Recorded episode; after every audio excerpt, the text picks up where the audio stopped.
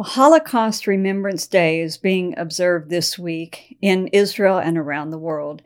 It is a very painful time for the Jewish people, and it's one that often elicits questions about where was God in the Holocaust. I just want to take a quick moment and share a thought with you today.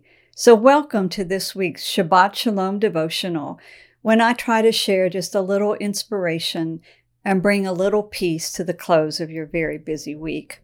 You know, the Holocaust is not a subject that can be covered in a three minute devotional, nor is this depressing subject one that is usually used to bring inspiration or peace. But I want to share just one thought with you that actually you might actually find to be encouraging.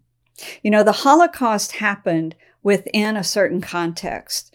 And that is when it begins to make sense. When we understand the context was the return of the Jewish people to their ancient homeland and the founding of the state of Israel.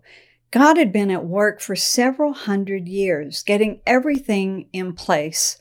One of the pieces was the birth of the Zionist movement under the leadership of Theodore Herzl. And he organized the very first Zionist Congress in 1897. And at that Congress, he stated almost prophetically that within 50 years, they would have a Jewish state. Now, as those 50 years began to tick by, the rise of the Nazi movement in Germany resulted in World War II.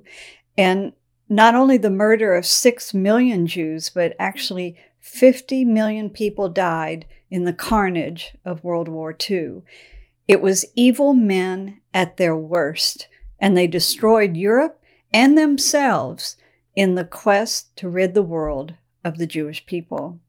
Now, my personal opinion is this was just the devil's attempt to stop the Jewish return to their ancient homeland. The good news is that the Holocaust could not stop God. Just three years after the end of World War II, Israel was born. Now, my heart breaks for the death and the carnage that evil caused, but be certain God did not cause it.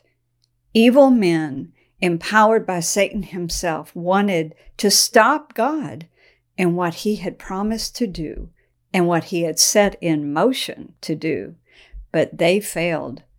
When the 50 years was up, almost to the very day, the United Nations voted to allow the creation of a Jewish state in Palestine, and six months later, the state of Israel was born.